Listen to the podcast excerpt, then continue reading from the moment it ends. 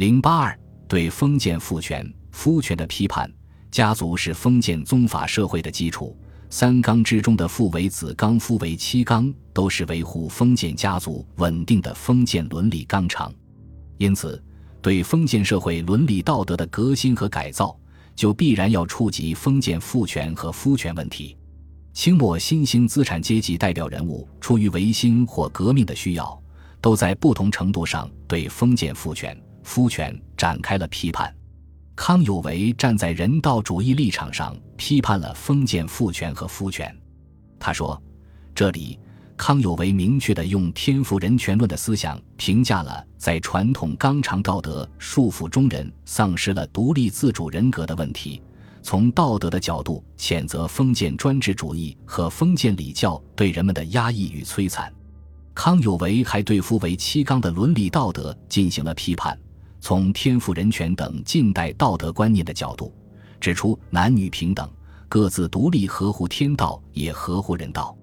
他甚至还认为，男女同为天生，而女子最有功于人道。因为康有为从女子对人类社会发展的推动作用的角度，批判了男尊女卑、夫为妻纲等封建道德，具有一定的积极意义。谭嗣同认为，父为子纲，说是拟与体魄之言也。就身体而言，儿子固然为父亲所给予，但从灵魂上赋予子同为上天之子，子为天之子，父亦为天之子，因而二者的地位都是平等的。谭嗣同公开地提出父子地位应该平等，应该以朋友之道为伦理准则的主张。对于几千年来人们卷舌而不敢议的父为子纲议论，是一种冲击和否定。二十世纪初。资产阶级革命派在思想界掀起了更为激烈的批判封建父权、夫权的高潮。新世纪发表的署名真的《三纲革命》一文指出：就伪道德言之，父尊而子卑；就法律言之，父的杀子而无辜；就习惯言之，父的殴立其子儿子不敢父。这种父为子纲的封建纲常道德是极不公正的，而且其消极影响深远。因此。与推进人道进化，增进人类幸福，就必须破除纲常伦纪之说。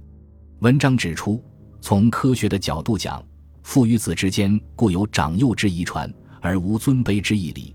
父子关系应是平等关系。养育子女，这是父母的义务，子女的权利；反之，赡养父母，这是子女的义务，父母的权利。如此，父母与子女的义务和权利是同样平等的。父母与子女在伦理上的地位也应该是平等的。另一篇署名家庭立宪者的家庭革命说一文中也说：“今无中国普通社会之家督，其权力实如第二之君主，家庭成了社会发展的严重桎梏。为此，家庭革命必须与社会政治革命同步进行。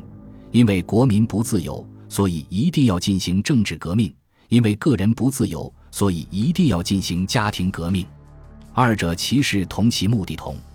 家庭革命说和三纲革命等文章对父为子纲等封建家庭伦理观的批判，在当时知识分子中属于较为激烈的言论。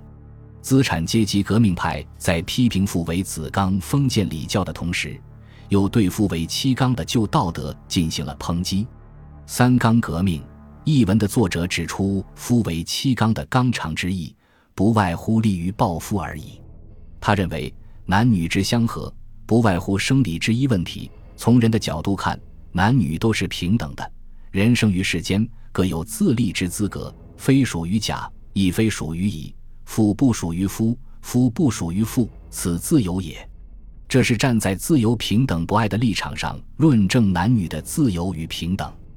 另一篇发表于《克复学报》上署名奋民的《论道德》一文，对夫为妻纲影响之下男女间的种种不言等进行了揭露，指出所谓女德、女道，不过是女子放弃权利、贬损人格，全服于男子万众压制之下，稍有逾越即行路随之矣。广大中国妇女在封建家庭伦理道德和封建礼教的摧残下，出入无自由。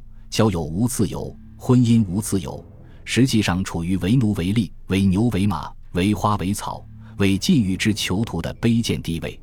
在这沉沉黑狱之中，多少妇女成为废人病夫、愚顽怯惰之人。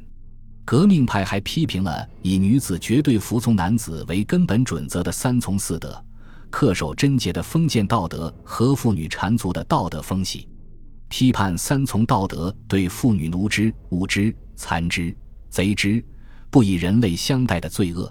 三从四德是培养奴隶性的温床。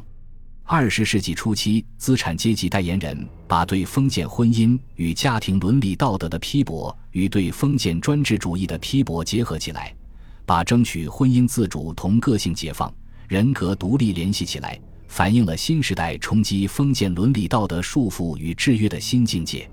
总之，十九世纪末二十世纪初，新兴资产阶级代表人物对传统纲常道德的抨击和批判。是传统道德处于困境中的最主要的表征。